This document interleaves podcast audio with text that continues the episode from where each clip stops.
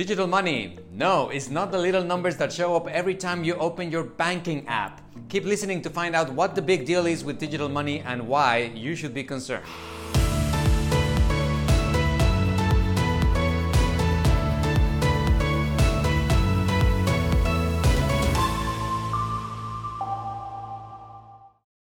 Dear people, welcome to the future of here at Nordic FinTech Magazine, where we uncomplicate banking and finance, getting rid of the jargon and making it easy for you to understand. In previous videos, we talked about how value is being diversified away from money and how digital tokens are now allowing us to capture value that previously had not been part of our monetary systems. Things like community activities, sustainability, and fitness are values that thanks to technology we are now for the first time being able to capture and store using digital tokens. Now the value of these tokens comes from a number of things like scarcity.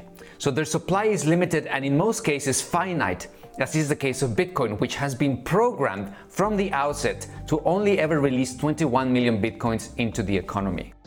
Tokens are also valuable because of something called proof of work, which is a mechanism through which the computers that are connected to the network solve a complex cryptographic problem and then get rewarded with tokens for it. But finally, and most importantly, tokens have value because the people who use them believe that they do. I think by now it's pretty obvious that the future of money will be digital. But what is much more interesting is the colossal battle of ideologies that's being fought on the money front, which will impact generations to come. You see, this battle is not about the future of money. What's at stake here is nothing less than the monopoly over the future of trust. So, as society, we are pretty used to outsourcing trust from individuals like you and me over to strong central institutions that enforce the rule of law. Central banks are one of those central institutions, and the role that they play in the control of money is pretty much absolute. Central banks control how much money is injected into the economy, how much money is worth by regulating the interest rates, and they also control through it inflation. But in recent years, we've seen a crisis in trust in central institutions.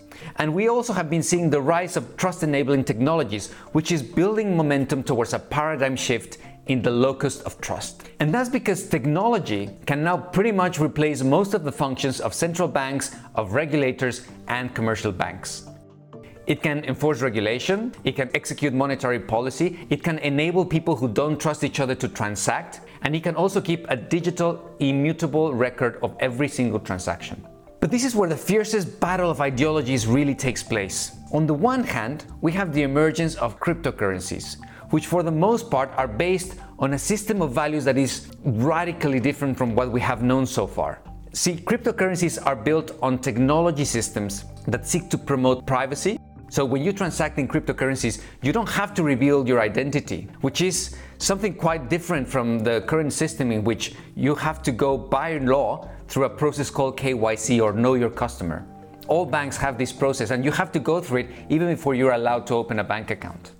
At the same time, they're also transparent in the sense that every transaction that is performed is visible to everyone in the community and in that network. They're also distributed, which means that they do not require a central authority to oversee the functioning of the system. They're democratic. That means that the community votes for what new features they want to implement into the system itself. And they are finite, which means that the value will not be debased by endlessly creating more and more tokens. Instead, what happens is that their supply is defined by the code from the very beginning. And then they're also secure. So these systems can self-correct any attempt from third parties with malicious intent to try to tamper with the system. On the other corner of this battlefield, we have central banks who are starting to get a little worried about the fact that more and more people are wishing to use cryptocurrencies both as investment assets but also increasingly as ways of paying for goods and services. Central banks worry that this trend could actually destabilize national monetary systems Take, for example, the case of Nigeria, who recently prohibited transactions on cryptocurrencies in the entire banking sector. Or the case of Norway, who is politely asking its citizens to declare ownership of cryptocurrencies or else.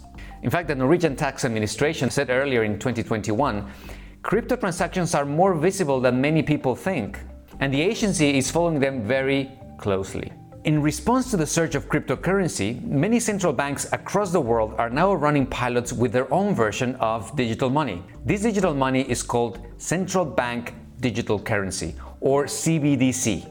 CBDCs, like cryptocurrencies, are digital in the sense that they only exist within computer networks. But they vary significantly when it comes to the principles and the virtues that their systems are trying to promote. To begin with, CBDCs rely on a public system.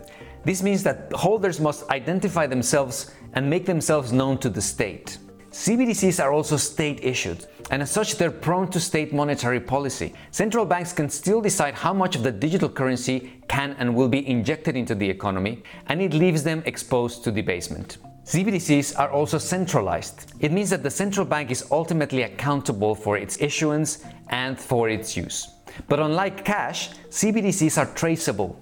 This means that the central bank can know who you are exactly and what you're spending your money on.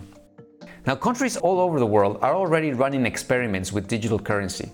China is way ahead of the pack, having already issued the first batch of digital yuan into the economy as a way of testing and tracking how the citizens would be using it. The Eurozone, for example, is already preparing itself to pilot a digital version of the euro. The US has also announced plans to launch a digital dollar in the next years, and lately the United Kingdom announced plans to launch Britcoin, which is their digital version of the British pound. It is estimated that by 2025, one fifth of the world population will live in a country with some sort of digital currency. So you may be wondering, what's the big deal? Many countries around the world have already started their move towards cashless societies, and most of us already use some sort of digital form of payment when we pay with our phone or with our watches. But you see, digital money is not only ones and zeros representing how much money you have in your bank account. Digital money is also programmable money. This means that when combined with lines of code known as smart contracts, money will become intelligent. Digital money will clearly be very convenient for users, as it will be able to flow freely and automatically between your wallet and whomever you choose to transact with. Think, for example, about your car. In the future, you will be able to connect your car to the internet and it will be able to download an app that, through the use of a smart contract, will allow it to make automated road tax payments so every time you drive on the basis of how many kilometers you drive, your car will issue payment automatically. Your home appliances will also be able to connect to the internet and will be able to execute payments by themselves, straight from your digital wallet into the wallet of the manufacturer or the service provider that you're contracting with. Your travel insurance, for instance, will automatically compensate you whenever your flight is cancelled or delayed. So, really, the convenience of digital money is huge. But programmable money could also be very limiting. To incentivize spend, the central bank could set an expiry date on your digital money. That means that you will have to spend the money by a specific date or else risk losing it. It could also limit the places where you may spend your money by working only on state approved stores. Similarly, it could also restrict your freedom of buying certain products or services. Think about sustainability. Digital money could limit the amount of or the frequency with which you buy things like meat and other products that the government considers to be sustainability unfriendly. What's most worrying is that digital money, especially CBDCs, when combined with social credit score systems like the ones we have already seen in operation in China, could literally set boundaries on where and how you spend your money, depending on your social score. So you see, there is a real risk that what starts with good intentions, promoting things like convenience and inclusivity, accessibility and equality, could very easily become an authoritarian mechanism for control. Which is why I think it's important that as we venture into this brave new era of money, we make conscious efforts to have the necessary public debates that will ensure that these systems preserve values that as society we all find important. Virtues like privacy, equality, liberty, and freedom will only be carried through our emerging systems of trust if we as society make a conscious effort to preserve them. Thank you all for listening. If you haven't done so, make sure you subscribe or join our newsletter and follow us for more transformational thought leadership here at Nordic FinTech Magazine.